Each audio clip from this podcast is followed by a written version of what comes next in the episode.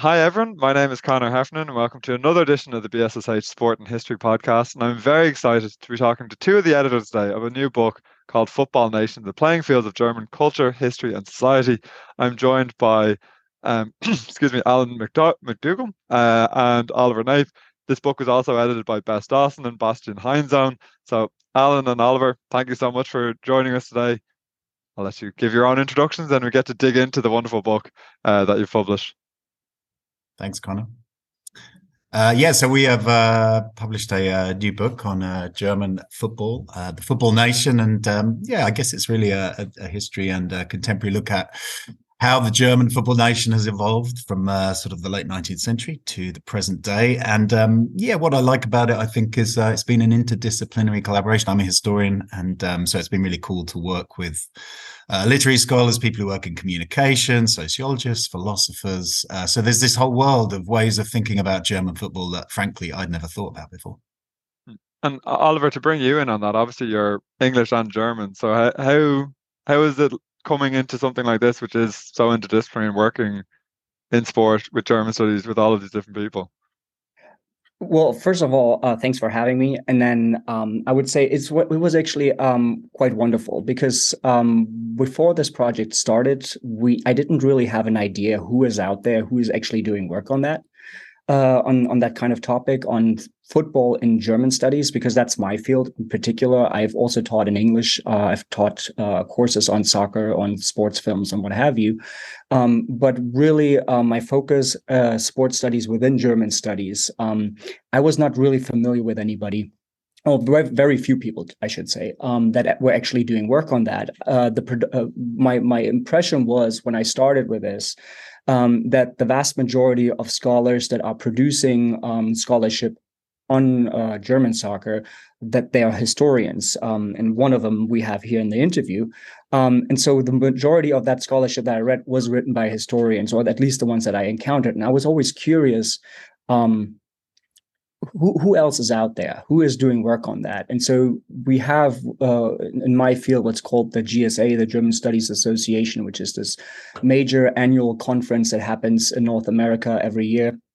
And when you look in their programs you see maybe every two three years maybe one panel on sports uh, or that focus particularly on sports um, and uh, the other then you have like the occasional uh, paper on sports on football here and there uh, among thousands of different presentations but that's about it. And so it didn't really give you an idea uh, who who is doing work there or who's who is out there doing doing work. And so the way this came about was actually uh, 2000, I think 18, and this is also how uh, Alan and I met, where I just basically like in, with a fishing pole just put a call for paper out there and was like, let's see who I can reel in, who who who is on board. And Alan was one of the people responding, and the other two are the other two editors of this book, right? With uh, also very different uh, backgrounds. Um, and so and we we liked the experience so much that we were like okay it's the four of us. Who else could we potentially interest right? Who else is uh, there that does the research? Who else would like to do the research? And so we just went with another call for paper for a bigger for a bigger um, format which was a seminar at, at a conference the following year in, in portland. And we had a really really good response from people that were soccer fanatics p- people that professionally worked in soccer. Um, not as players obviously but mm-hmm. um, we had uh, people that are graduate students. We had senior scholars uh, like alan. So a vast like a good variety quite a diverse group of people um, that uh, came to play, if you will, um, and uh, presented their their their work, and it was just wonderful to kind of like pick their brains on what we were working on and hear what they have to do. And so eventually, from that emerged the idea: all right, since they're already there, how about we just put it out as a volume because it was a really really productive and wonderful dialogue and uh, it wouldn't make sense to keep that just in the the space of a conference room, but actually make it uh, accessible and available to other people out there. And just in terms say, of just Oliver just called me a senior scholar, so I'd I'd like to say that's uh, I don't know if that I should take that as a compliment in some ways, but it makes me feel a little bit old. To be honest, it wasn't meant as an age reference. I had to really fight the urge, um, Alan, to like just be like, Alan, what are your thoughts on like yeah. you know just chime in with the like the cheeky bugger in the corner. Um, yeah, but yeah. no, we, we, ser- we thought the same thing. Yeah, I was like, ooh, getting a bit catty. Um, yeah, seriously, honestly. Put, put our serious. I'll take it as a compliment. It's a compliment. My apologies. It's, it's My about apologies. your steam and rich publishing record. Absolutely. Something Come like on, that. Oliver, that's your one warning. That's it done. you get you get you get one. Um, but yeah, in terms Yeah. of the book itself, like there's such a richness to it because obviously, so you've you've split it in like to really neat themes, looking at sort of global histories and international cultural exchanges, otherness and exclusion, and then identity, class, and gender. And then there's also like a political section looking at fandom and spectatorship. Like, did you have a sense when you were building the volume of what you wanted to look like? Because there's such a diversity of themes, like both theoretically, methodologically, and then thematically within this. Like, it's an inc- it's an incredibly rich collection. Well, so w- first of all, that's that was our hope to kind of get a sense of like who are pe- these people in these various disciplines, and Alan has already kind of uh, pointed at some of them, right? Uh, people from communication studies, film studies, women and gender studies, Jewish studies, history, people that have a, uh, a, a background in social work and what have you. Um, so we were hoping that that's actually the kind of uh, group that we could um, convince to join us, and we got exactly that. In terms of the structure that you just presented in these four parts, um, we we were actually struggling quite a bit throughout the process of the book when when we were putting it together to kind of figure out what that structure is supposed to be. So if you were to were to look at the early at the early stages uh, of our proposal all the way to the end, it has changed in terms of its structure quite quite a bit, and it wasn't because we had a hard time figuring out um ah this this essay doesn't fit at all or isn't that like that was not it. It was actually they all were in dialogue with one another. They were really in dialogue with one another that you could have come up with various versions of like how to put this thing together. Um and so eventually this is the one that we have is the one that we decided on obviously but um, it could have looked it could have looked um, very differently. And i would say one of the reasons why um, we had that um, we had that issue of like how we're going to basically put them together? Is because if they, they were all in dialogue because they came about in a dialogue i would argue.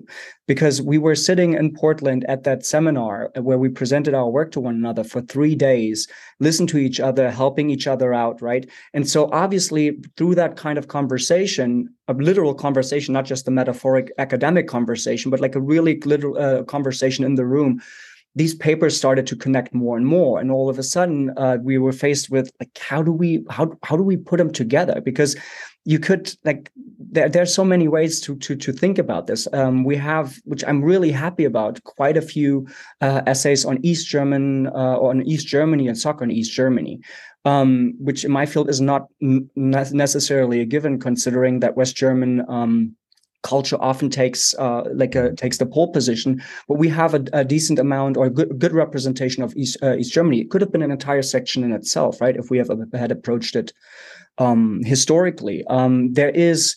Um, uh, there is, for instance, conversations um, about uh, art um, or the relationship of art and and sport that is being picked up in a in a chapter by uh, by Bess Dawson when when she writes about about theater, right? But we have later in, in the spectator section, we have uh, somebody, um, Dr. Holzing-Kemper, writing about aesthetics, where he also talks about that relationship, and they're all in dialogue with one another in one way or another. Um, and so I think that was one of the. It was a nice struggle. It's a good struggle to have um, to um, to figure out how do we put these together. But it was because the whole thing came about in a dialogue. I would argue. Mm-hmm. Yeah, I was thinking of. Um, uh, it's interesting. I'm thinking about. Um, so both Oliver, my my chapter. So East German football is kind of my background. I wrote a book on it, and um, so the chap my chapter's on the uh, the sort of international history of East German football, which sounds like a bit of a contradiction in terms because East German football was famously insular. Um, and then Oliver's writing about um, uh, the memoir of uh, a former fan of the East German villain super villains, uh, Dynamo Berlin, uh, Andreas Gläser's memoir, uh, BFC is to blame for the wall.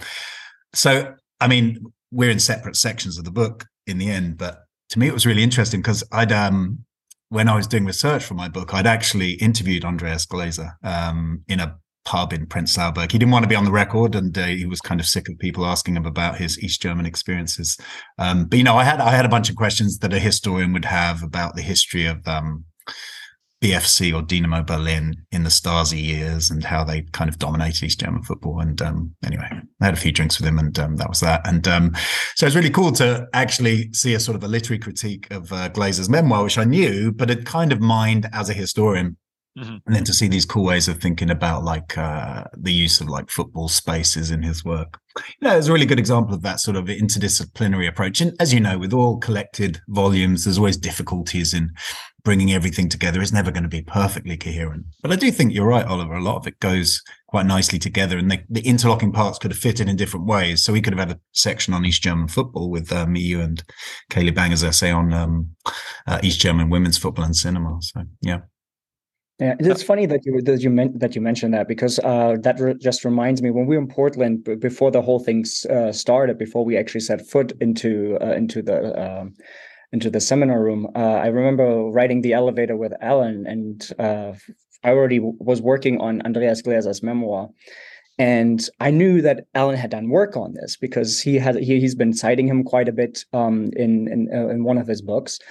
Um, and it was this moment where it's like you as the historian like you have a like i realized he had a very different take on this like how in a more playful way like how how could you read it like this because mm. me as a literary scholar i view it uh, view it that way and so that was like we hadn't even started the conversation in the in, in, in the room and all of a sudden that kind of like different perspective on the same thing had already started on uh, on the elevator so i'm not sure if you remember that one but it was for me it's like i do um, yeah yeah I remember it was also the last conference before the pandemic shut down the world. So, like Portland, in my mind, is this happy moment of when we had normality, which is maybe slowly returning. But anyway, um, my last conference before um, the pandemic was in Dundalk in Louth, which uh, it's a lovely. it was a great conference. It's you know uh, women's sport in Ireland. It was a great, much needed conference, but it, it didn't.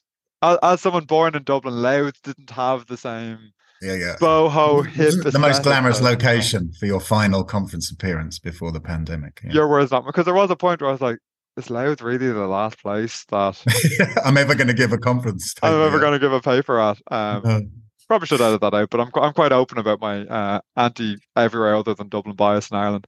So looking at the like looking at your individual contributions because you've already talked about how they do actually speak to one another anyway. Mm. Like I am struck the the two papers that you've contributed here are sort of emblematic of this really rich theoretical vein within the within the collection, obviously with different takes. So, Alan, I'm wondering maybe starting with you and talking about you know the the global history that shouldn't be, you know, almost mm. in the sense of looking at East German football and the global history of. It. I'm wondering if you can tease out, you know, what the chapter is about, yeah, wh- sure. where the difficulties as a scholar come with writing a global history of a place that necessarily yeah might not have a global, you know, one would think wouldn't have a global history. Yes, yeah. Well, uh, see, as it's in the section where we talk about football and international cultural exchange and um, you know, essays that sort of uh, one that deals with sort of contemporary issues relating to sort of local fan identities in 21st century German football and transnational influences on the game. And then Thomas Adams' chapter, which kind of looks at the quite fabled origins of German football and the, the exchanges with English school teachers and businessmen and students and all that. And so East Germany is a bit of an outlier because it, yeah, it, it's not really seen as having much of an international presence in football, at least now. We all know the Olympic history here. And for those who are senior scholars like me, uh, we remember that history directly, growing up with it um, and hearing that East German anthem at all the Olympics. Um, and and I think the sort of stereotype about East German football uh, and this speaks to what Oliver mentioned earlier, which is to me, and I was struck by this at a conference that I went to. Now we're going back to them in uh, Germany in the summer. The sort of still Western centric focus of of German football history and contemporary sort of German studies. You know, there's there's still very little on the east, uh, particularly if you leave out RB Leipzig, which probably doesn't really count anyway. Um, more on that later, maybe. Um, but um, so I, I was trying to just kind of almost I called it, I think, in the introduction, sort of a bit of a revisionist take on East German football, where um, I point out that East Germany was very much part of what dear old FIFA would call the football family, um, and was, you know, quite good at politicking in um, in FIFA and UEFA and other international organisations, and that particularly in the sort of the global South, the, East Germans made quite a conscious attempt to um, use football as a sort of a bit of a diplomatic tool, a soft power tool. The difficult thing is there's not really much written about it, I don't think, and um, there's not much too much evidence on it. Um, but anyway, so that was kind of what I was trying to do was to sort of suggest ways in which East German football was actually much more international than people tend to think. Not always successful, but perhaps not as unsuccessful as people thought. And within that, I suppose studying, like it seems like there's a studying of absences mm. in that to to a certain extent. How does one negotiate that? Because obviously, there are documents that maybe one would like to exist that maybe don't exist, yeah. or they're, they're difficult to get on. Especially, I'm thinking of like conversations around, you know, with the global South. There were conversations that would have been off the record in which deals with been struck, etc. As a historian, how does one approach the the global history without maybe necessarily the yeah the smoking gun. It's probably not the best phrase for East Germany, but hey No, maybe not. Uh, yeah, yeah, that takes us to, to, to, the guard towers on the Berlin Wall, maybe. But um, yeah, I, it's a little tricky because the um, the, the, so the sources tend to be. I mean, it, it tends to be these Germans giving their reports on their trips to Tanzania or elsewhere. And so it's a very one sided view. It's a bit of a problem with East German sources generally. We have so many sources that came out of the collapse of communism in East Germany. Um, but they're all state directed, right? So even when you're getting the Stasi reporting on public opinion, it's still the Stasi's take on public opinion. So, I mean, one way around that has been a little bit of oral history, but that's been was more difficult in this case, um, because I don't have contacts in those places. So yeah, I think probably being a little cautious in some of the formulations. And I kind of suggested actually that it would be a great area to research. And, and people have started to do that with East Germany to look at its kind of quite ambitious projects in the global mm-hmm. south, particularly in a lot of African countries, um, in Asian countries as well. There's actually some quite interesting literature on that now. And like looking, I think at East German's football ambassadorial role would be um, uh, something great for a, a younger scholar to do. See, I'm referencing scholars' ages again. It's really uh, it's really hurt you, I think, at a at a visceral level as well. It's, it's, yeah, I, I, don't know how I'm going to recover, to be honest. But anyway, yeah, yeah. there would be uh, at least a pint or you know some some sort of goods basket sent out by Oliver. Yeah, I think is the only. You can buy me a pint when we next meet up. Okay. Yeah, there you go. That sounds very good. And moving then, Oliver, say to your um, chapter, which is coming at it from like a very literary perspective, which you know as a sort of Luddite historian, um, I always admire literary approaches, but I just I'm, i was never trained in that style. And I think a lot of historians, possibly speaking to what Alan said earlier, you sort of mine it in a certain way without thinking about like the production of the book or as like mm. or as the memoir as a living, breathing document. So I'm wondering how how was your approach to the memoir and what did that entail? You know, for a historical audience, what did the handling of that in a scholarly sense um, entail?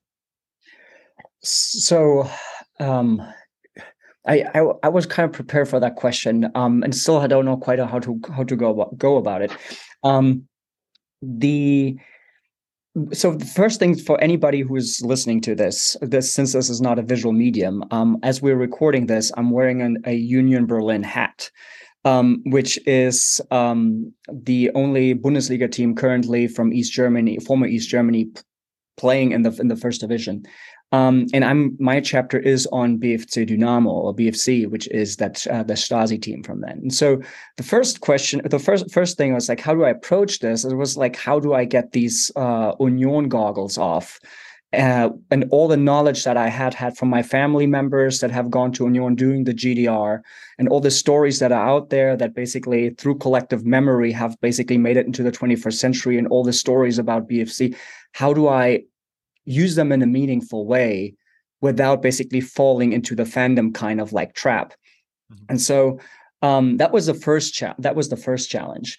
Um, the other thing um, that uh, in terms of like how do I go about looking at this um, not just from like a purely historic perspective but from a literary perspective as you said, like that that's what I was that's what I was trained in, and that was was my elevator argument with Alan was about. I was like, um, clearly this is an autobiography. An autobiography is uh, truth and lies, right? It's uh, it's uh, it's it's uh, it's fiction and some truth to that, and so we got to be careful. And so that was like kind of what our conversation was about. How do how do we take can we take everything seriously the way it's being it's being portrayed? And so um, what is the what is the chapter about? Let's let's let's let's start with that. Um, it's about uh, this guy andreas gläser um, and his view on the gdr about 10 years after it had collapsed uh, after the uh, uh, iron curtain had come down. Um, and he's looking back at the gdr but also reflecting on the time after the the wall had come down and what that was like for for East Germans. And um, one of the things that I'm trying to point at is um, when this West this discourse about the GDR, which is very much dominated by West German uh, scholars or West German perspectives, I should say. Um, what often is being reduced to is some sort of like Stasi land, right? The idea of captivity and that kind of thing. And so, what I was trying to do is to um, show that there's more to that. And then these these autobiographies or these memoirs, they actually lend themselves to it because they don't just look at uh, the GDR as a political space, which it clearly is, and you have to talk about that. But they also talk about it as a personal space, and that's where a lot of East German citizens basically draw a line, right? Um, where they say I um, I agree that what the Stasi had done, the uh, or the, the, the spying and all these things that we see in uh, that, that we see in media. I mean, Netflix is producing one thing after another about the Stasi, and it's all kind of like in the same vein. But that was not just life for East Germans. There was way more to that, right? And so, um, by dismissing by dismissing the GDR solely as a political uh, entity, you are uh, undoing a lot of what their identity uh, really consists of, which is the, the the private, the personal, the memories that they have uh, made um, with their families, with their friends, and what have you, right? And so um, that's kind of like one of the things um, that I'm that I'm focusing on, kind of making making sure um, that that we understand where some of that nostalgia, or as they would say, Eastalgia, right, the nostalgia for the East, where that is coming from, that it is not a longing for you know mm. having the Stasi back, having the the wall back. Um, and how does it relate to football? Because Gläser was a BFC fan. Once again, that was my biggest challenge here um, how do how do I deal with that? But it, after after reading it, it was actually quite quite my my my, my literary uh, scholar background was actually allowing me to kind of like take that like ignore that part and like get the emotions out of it, and actually read him as somebody who was just mourning some of the mourning some of the uh, things that were lost on the way, right? Um, and he was still very critical of the GDR because what what makes him interesting as a as a case study is the fact that uh, he he uh, in the very late stages of the GDR actually left. He basically uh, was allowed to leave the GDR and went to West Berlin. Um, then the wall fell, and then after a while he realized it was not the West was not all that cracked up to be, and what, what uh, and so he went back. He went actually back to East Germany and went back to BFC, right? And so. Um, that that is uh, kind of what what what I was interested in. And then how how does football play into this? Like, what is how does football play into an East German identity, and what role does football then play um, later uh, once the wall had come down for him and his identity and all the things that kind of went wrong with reunification from an East German perspective, right? Just to remind uh, those of you who are not East German scholars, but a lot of people had left um, uh, for West German opportunities, right? They looked for, for, for jobs elsewhere, and so East Germany was, well, former East Germany was hemorrhaging workforce, and it was just it was it was not an easy time. Unemployment was rampant, and so on and so forth. Um, and what role does football play in all of this? And what what what is the stadium particularly? What is it like? Uh, wh- how does he see or view the stadium in that very difficult period? And what what what do East German soccer fans, particularly BFC fans, how do they use the stadium to kind of like go about the the conflicts that they're seeing after the fall of the wall? So that's kind of like in a nutshell what what what that chapter what that chapter is about. I should just add. I should just add, Connor, that uh, I was quite impressed by how um, you took off the uh, Union glasses for your essay, Oliver. I remember reading first drafts, and I thought you could actually play up the villainy of BFC a bit more here. Like, um, you know, like, like it's, Connor, it's like you or I writing essays about Manchester United. You know, it's like I don't do that very easily. But I, I was kudos for for keeping a scholar's neutrality because um, um, difficult subject matter, I think. Uh, and I mean, we wouldn't write angry essays; we just write angry tweets. Well, at least that's certainly what I do. well, you've got a week left to do it. So yeah, exactly. Yeah, I use a I use a burner account, and it's just you know, like pra- praising Ronaldo's interview with Piers Morgan and saying that yeah, more players, absolutely. more Man U yeah. players need to do it. I Take think, a principled stand. Yeah. it's interesting in both of your articles is looking at I know that the book is about so much more than you know say just the East German football experience. Like it's a, it's a really broad sweep of mm. football in Germany from like the 1870s to really the present day, and we will go into that a bit more in a second. But it's really interesting to how you both look at the mediation of football within East German society from different perspectives. And it seems like you know, Alan, in your perspective, like we have the state apparatus trying to get a handle on football and what that might mean mm. in a political sense, you know, dealing with the global south, dealing with other countries, dealing on an international stage. And then Oliver, in your sense, it's the citizens trying to mediate football with a sense of self and a sense of identity. So it's interesting in both cases, we see different groups or different agents trying to use the sort of ledger object that's continually in flux to add stability to something. Yeah, I, that's actually so well put, Connor. I wish we had that line in our book. Actually, that's actually quite good. I, I yeah. thought I'd lost myself for two set two sentences wow. in there, so I was like, okay, good. good. We we brought good. it back. Okay, good. Um, feel feel good. free to feel free to steal. Um, okay, we will in future. Okay, there we go. So yeah, looking then at the sort of broader scope of the book, because I know you both have sort of read every chapter within it, but you would have had a, a stronger relationship um, with others. So maybe can we start to get a flavor of some of the other chapters in the book? Because like as someone who isn't a, a German scholar, um, who just enjoys the lifestyle, um, like the the breadth and scope of this is absolutely incredible because you know you're dealing with late 19th century to the present day. You're dealing with you know warfare. You're dealing with anti-Semitism. You're dealing with East versus West. You're dealing with the new sort of hmm. me, me, mega industry that football is. Like there's so much going on within this collection, and I'm wondering, can you maybe maybe beginning with Oliver and then moving on to Alan, give a sampling of some of the chapters that you looked at and what what they had to say on whatever field or topic you know that they were focused on yeah absolutely um so I don't even know which uh, which one I want to start with because it was it was a pleasure working with uh, all of our contributors, and it was like I said, it was a dialogue, and these papers, like we, we saw them what they were initially and what they had then become. We're really proud of the work that they that they have done.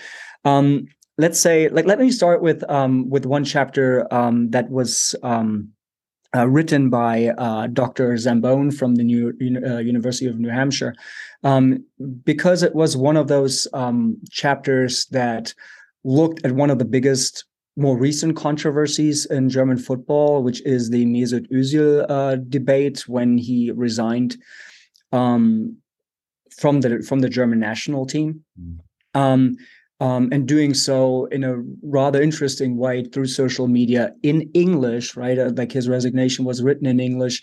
Um, and it was accusing German officials and all kinds of other entities within the soccer association, but also in a way, also Germany on a, on a broader scale uh, uh, of racism. And um, all of that happened after he had uh, been um, showing like taking pictures with uh, with the president of Turkey Erdogan um, and uh, presenting him with a shirt and um, yeah and that was that was a big big debate. And one of the things um, that uh, Dr. Zambone did uh, really wonderfully. So her background is in um, communication studies, and so she did a discourse analysis of of the media and of the of the public conversation. So what politicians have to say, but particularly um, what what the German media um, and from tabloid to more serious newspapers, what what their responses was, and um, what the way she presented it i thought was really interesting because the the response was overall um, an immediate like kind of a knee-jerk reaction that was rejection and counteroffensive right they're taking the accusation from Özil and turning back and going against him or just dismissing and ignoring it entirely and just uh, focusing uh, on him as a untalented soccer player because supposedly he was the worst during the previous World Cup and all all, all of that. And so um, she she does a really great job kind of showing how German society on a, on a, within the public how it operates and how this um, and uh, how the um, dominant uh, part of society so uh, when i when we talk about soccer it's a very gendered kind of field but like how how they responded um how especially white men responded right? She uses the word uh, uh white supremacy in, uh, in, in her essay um which i applaud. And uh she kind of like shows what uh how they're trying to maintain or repair she actually uses the word repair that image that was just destroyed by Özil's accusations, or that at least was was about to be destroyed, because the the self conception of Germany at the time, this collective conception was of a rather progressive kind of multi multicultural society, and here he comes and kind of seems to claim the exact opposite, and that doesn't work, and that and so what she calls uh, hege- uh, hegemonic um, repair is really the attempt to undo that damage that they perceive had been done by Özil and his and his accusation. And she kind of like shows us really nicely what kind of techniques and mechanisms are at work in fixing that, right? To get mm-hmm. getting back to that kind of image um, that we as a nation think we we should have right i mean imagining a nation is always a construct um, and rebuilding that kind of like uh, uh, uh, image um, and how the media did that how um, pers- uh, public personas like soccer players or politicians, how what they did and uh, and how they went about that. And so um, I think that is one of those essays, um, um, and I think they're all wonderful. But that that is one of the essays that could potentially be very interesting for anybody um, who is interested in the relationship between. Um, um, yeah, aspects of race and football, but also um, we have more and more um, uh, autocrats getting involved in soccer and what that can trigger, what those um, what those kind of um, dynamics between football and uh, autocrats like Erdogan, or um, now more recently we had a situation with a with an autocrat, the uh, Hungarian autocrat. Um, like how how how how these how society responds, and like while rereading her essay again um, uh, recently there was a situation uh, in Germany where um, where a uh, where where the Hungarian president uh, showed up, uh, Viktor Orban, where he showed up to um, Union Berlin, I must say, the team that I did, I do support, where he showed up all of a sudden and had another round of photo shoot with one of our uh, uh, players, who is a national player for, for Hungary. And what was interesting to observe was that all of there were responses, there was criticism of the club, but there was not nearly as much of a um, knee-jerk public re- response to that that would eventually basically condemn an, a person and uh, like they that they uh, they did with Özil, but the dynamics were very similar in terms of how the event came about, but the response was different. And so reading her essay and like reflecting on contemporary moments and where, because this is not going to be the last time that stuff like that happens, it's it, it helps to kind of like reflect on on those kind of moments and and try to understand or helps us understand potentially why why do we re- react in that kind of way? Why do we not react in the same way as you know we did with Özil? And so um, that that would be one of the papers um, that I think can be particularly interesting for a lot of people because it's a conversation that was um, very well broadcasted all over and that a lot of people even if they're not necessarily fans of soccer that they might have heard about. And that's uh, I think it can be interesting for a lot of people. It's, it's interesting. Sorry I was going to say it's interesting as well to think about the um that Oliver mentioned there, the sort of the the modern perception of the German football nation, which I think both internally in Germany and maybe as you're alluding to earlier, Connor, like abroad, like that there is this kind of positive vibe around sort of 21st century German football. You know, the Bundesliga is cheaper.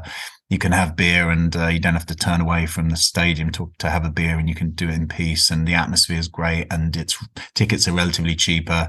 And it's got relative to the history of most other European countries, progressive attitudes on women's football and so on and so forth. So it's kind of interesting to see bumps in the road like the Özil case as a reminder, which the essays across the um, collection suggest that there is no single German football nation here. And in fact, there are multiple histories and representations over decades and centuries. And um, it's a very fluid and slightly unstable concept, I think. And uh, so the Özil case is kind of a it's an interruption that sort of quite self-congratulatory narrative that you're also seeing Germany, I think, pushing in its strident opposition to the Qatar World Cup, which in some respects obviously is to be applauded. But I think that you know, the, like that there's sometimes some some problems and hypocrisies in this, and the Özil case I think speaks to that. Anyway, yeah. sorry, Connor, go ahead. But but if I may just add to that, in terms of that, because you mentioned the hypocrisy, one of the things that we also mention, it's not particularly in one one of the chapters, or it's not the core of one chapter.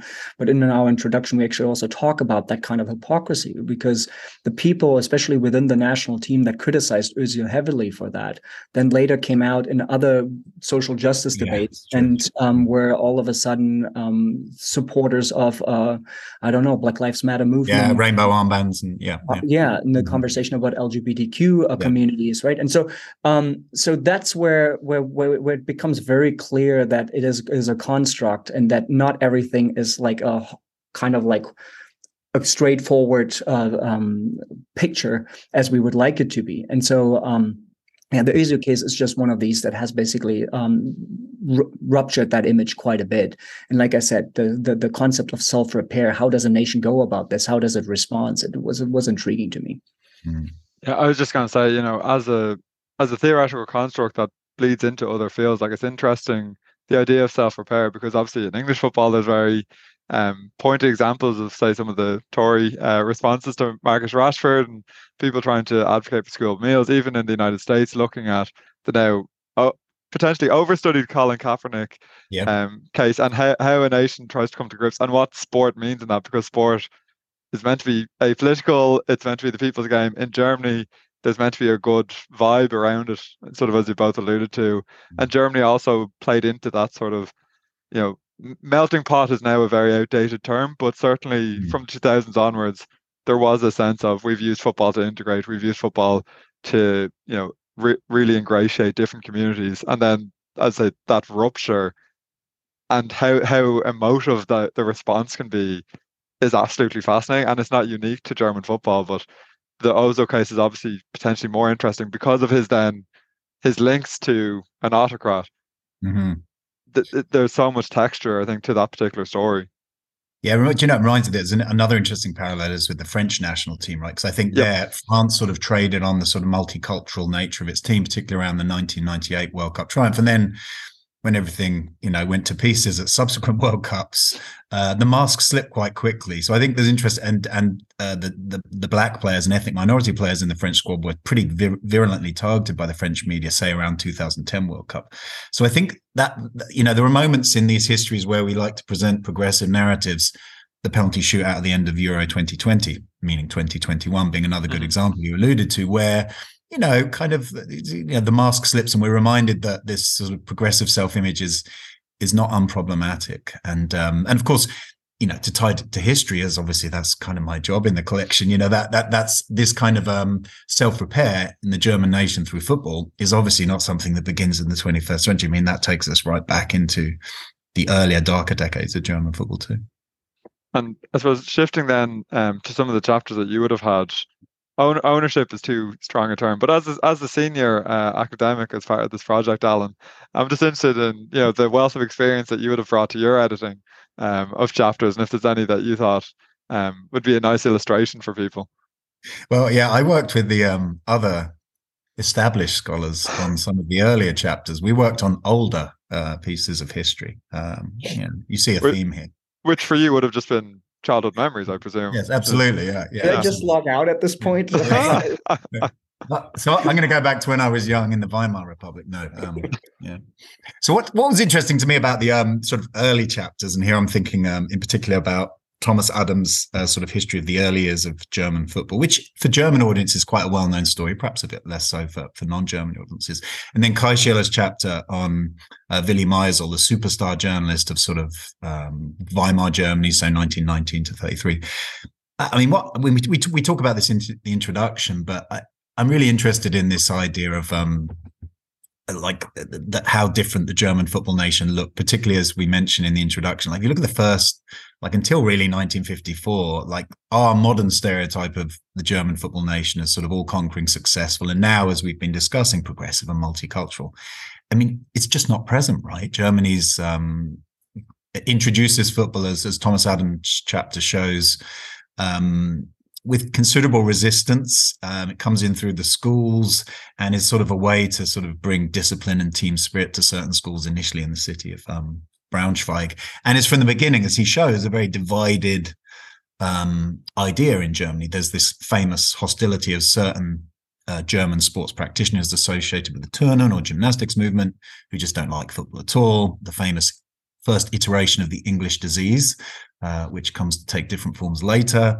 Um, and then, as, as Thomas shows, there's this kind of division between um, a more conservative football nation, which is um, football clubs that really develop as sort of spin offs of the, the gymnastics movement. And they're the clubs that really form the basis for the DFB, the German Football Association, when it's formed in 1900.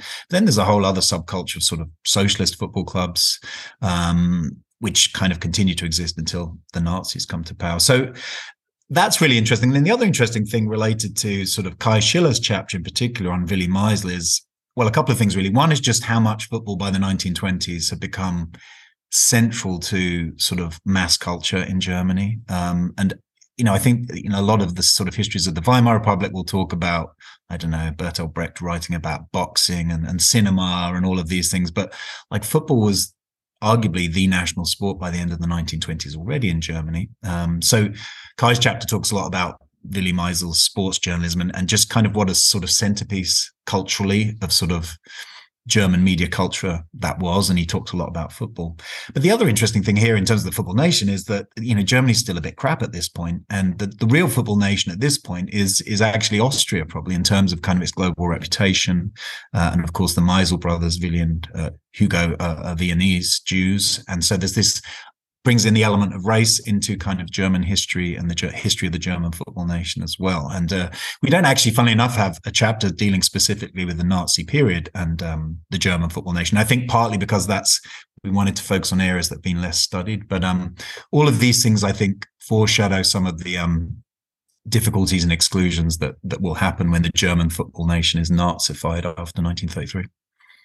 And in terms of looking at, say, um, Willy Meisl and sport journalism, how inter and again maybe actually going back to say your, your approach to the global history like how international is sports writing for Willy Meisl at that time because obviously say looking at English and American don't ask me why uh, wrestling uh, mm. journalism in the 1920s there, there's a lot of the same tropes there's referencing sort of outside of the country there's picking up on metaphors that someone would have used you know across the Atlantic in terms of you know Willy Meisl or just maybe sports hmm. journalism in, in that interwar period like how localized is it? How outward looking is it? Like are they in dialogue with other people? Just if you can comment on that. Yeah, I mean, I mean, I'll, I'll, try and speak for Kay, and he can correct me later and tell me if I'm wrong. But it, it's interesting. I mean, what he shows, I think, uh, very clearly is Meisl is part of this sort of international network of football journalists, coaches, administrators who do a bunch of things, right? They're the guys who drive the founding of FIFA, the expansion of FIFA, the first World Cup, uh, the Mitropa Cup, this sort of forerunner of the European Cup and Champions League. Um, and the Meisl brothers are front and center in that. So I think Willy Meisl is, a, I mean, a lot of the journalist writing he does in the 20s is in Germany, but he obviously still has a lot of contacts with. Um, Austria. Um, he goes on um, then to to build a lot of contacts with the the Anglo American sporting world, particularly with Britain, which is where he goes after the Nazis come to power. So I think there is this international network of um, sports journalism that's beginning to build up and they're beginning to meet at FIFA congresses and elsewhere. So I think this sort of transnational sports media culture is um, is developing quite quickly. And I was blown away reading Kay's essay about how many sports newspapers there are in Germany by the late 20s, something like 360 or something, like all just dealing with sport. Obviously, many of them dealing with football. Um, so yeah, I think like if we're thinking about the birth of a football nation where football is kind of becoming central to it, that, that Weimar period is pretty important. Hmm. And looking at, I suppose, the the birth of the football nation, as it just alluded to, the introduction, which is trying to tie it all together, you know, as half of the editing team, Like, what were the the main themes, the main areas? I suppose when you oversaw this, that you thought like this, th- this is how we're going to tie this together for the reader. Like, how how did you approach the introduction, where you're trying to like this? Arguably, the introduction is the hardest bit of the edited collection because you break it into subsections, but then it's trying it's trying to create the the grand narrative around this whole body of work.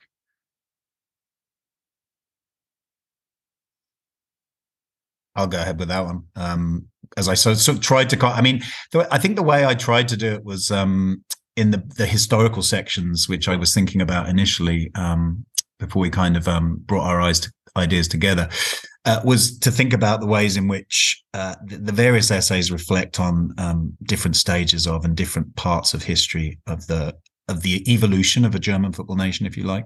Um, and we open with three quotations from sort of different eras of German football that kind of capture sort of, they're sort of time capsules of German football. One is a famous sort of anti English football creed, screed from the uh, late 19th century, early 20th century. Then there's one from after the famous 1954 World Cup Miracle of Bern victory over um, Hungary, where there's a sort of a way of sort of trying to use football as a sort of a uh, to, to kind of recreate a usable German past and present. Um, and then, of course, there's 2006, which is, you know, the kind of the beginning in a way of the very highly marketable mythology around a new version of the German football nation that is um, progressive and multicultural, where there's fan parties in the streets. And um, so I think the introduction was trying to sort of bring together, like, how do we get from this sort of initial hostility towards uh, the English disease via this sort of using football to, to, to kind of help to rebuild the nation to some degree via 1954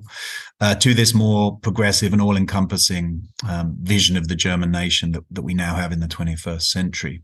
And, and it, is, it is always difficult to do that, right? And I think there's no edited collection where the introduction manages to sort of bring everything together seamlessly. Um, but I think trying to show the richness of that history of the German nation, you know, and the, and also the variety of ways in which it's portrayed, which is interesting here. You know, like the the various media, like there's there's like Bess Dawson's chapter is writing about avant-garde theatre in the 1920s Weimar, which is talking about football quite in quite a lot of detail. And um, then we've got like a sort of um, football musicals from East Germany, which are dealing with the the problematic issue there of of the sort of negation of women's football and treatment of women's football. So I think trying to the, the, historical evolution, which is obviously where I was kind of focused, but also just this variety of media where football is tackled and problematized is, is something we try to get across, I think. Yeah, if I if I can add to that, so we were like obviously it was a the the introduction is um, a historic kind of like a, we have like a chronological approach, like we look going through history. Um, we're adding, as uh, Alan just said, we're adding also um, the various uh, artistic kind of like depictions of football or how art um, relates to, to the to the game. Um, but one of the things that I like, I think we were also trying to do is, um, besides the usual like an introduction needs to basically tie everything together as as well as it can.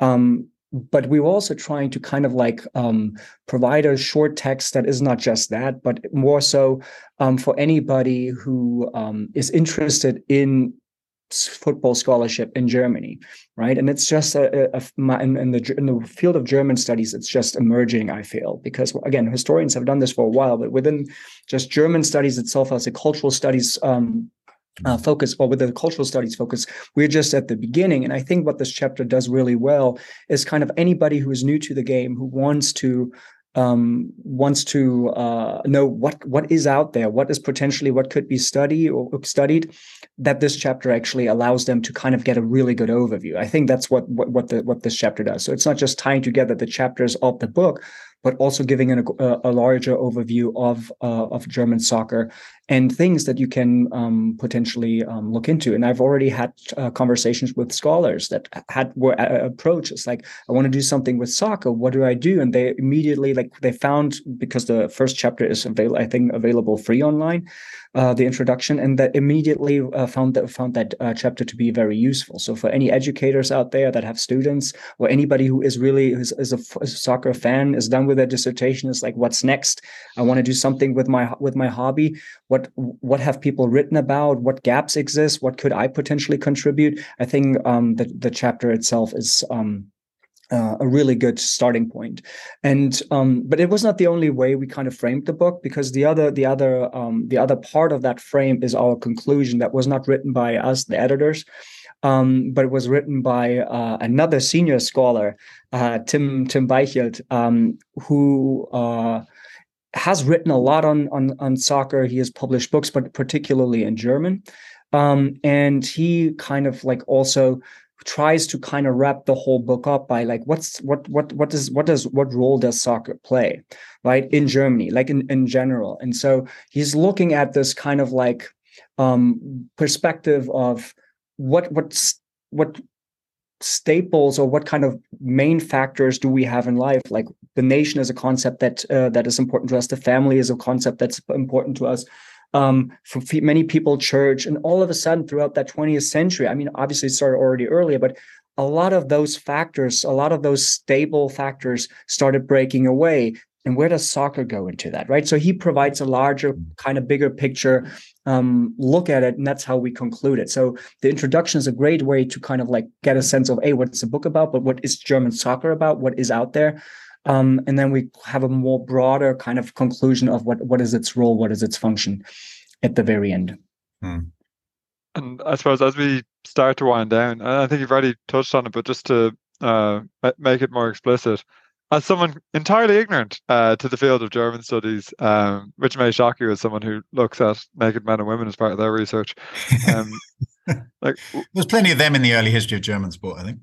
Yeah, actually, John, uh, sidebar for a second. One of my proudest moments in my PhD was uh, finding a nudist uh, magazine and sending my PhD advisor a nude photograph of his favorite Irish athlete, who, unbeknownst to us, was a nudist. And I got a response being like, "Never, never, ever send me those type of photos ever again." I was like, "It was no. research." Um, but in terms of like some of the new themes, like just looking at studies of German scholarship, what are some of the the new approaches and new areas that emanate from this book because it is so interdisciplinary and it's drawing together people who maybe necessarily wouldn't typically be in the same room talking to one another. Um. So, so I mean, I mean, once again, like I said, his, historians have been have been there for for a while. They have they they have a pretty good uh, grasp on on on, on soccer, um, but I think in terms of uh, soccer, football. Sorry, I just realized I'm using them both now. Um, uh, as as as as a literary uh, uh, as something that literary scholars uh, look into there is i mean people have done it. It's just not something sp- sports literature is probably has some sort of stigma to it. Might not be necessarily considered uh, high art. And so in a conservative field that is uh, that is germanistic i should say that's actually where where where i started. Um, German studies is starting to open up a little bit, right, with the more cultural studies approach. But um, like lit- like literary approaches to to football, I think there is a lot of um, room for improvement there. Um, and so uh, my essay is just one of hopefully many more that are uh, that are going to come. Um, film studies. I mean, soccer films. They they have been they have been looked at f- uh, for a while. But um, for instance, of the the um, the film that Kaylee Banger is writing about um, has like in terms of in terms of um, like a, a, cultural studies approach, not histor- historical approach, because Alan has written about uh, Don't Cheat uh, Darling before, but um, as a as a cultural uh, approach that looks at like looks at these films through feminist theory, for instance, mm. that hasn't been done there either. So gender studies, women and gender studies. Um, can um, I think have have lots of room um, to develop in that in that field, and that is something that I think, um, or I'm hoping that we can see soon. I'm looking forward to seeing more articles on that. The other thing, um, which is we only again these collections they have a limit. Is not we cannot include anything, but um, in terms of uh, anything that has to do with LGBTQ, right, and football. I mean, if you think about it, there has till this day not been a single uh, active footballer in German football, professional football, who um, vol- uh, has come out um, uh, publicly. And when that happens, it usually happens once the career is over. There is something going on there.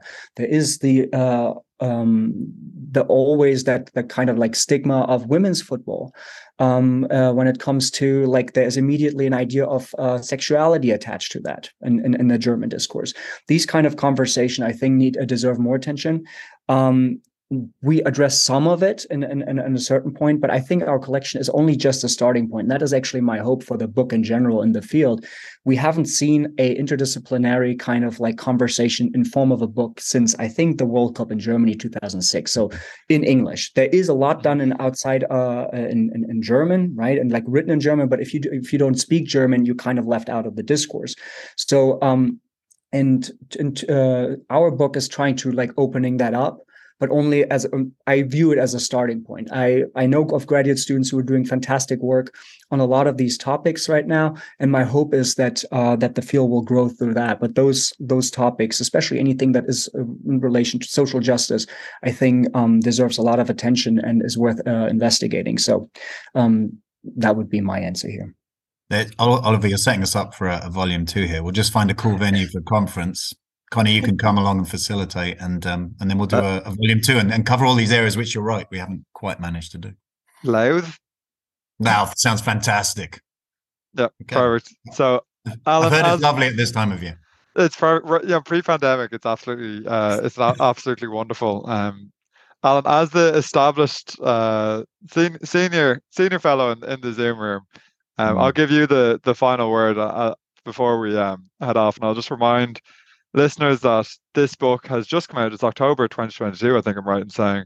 And again, the title is um, Football Nation, The Playing Fields of German Culture, History and Society. I'll put in the show notes the link to the book and the, the blurb to the book as well. But I, I thought, you know, as befitting your station in academia um, and in life, it would be best to let you finish this out.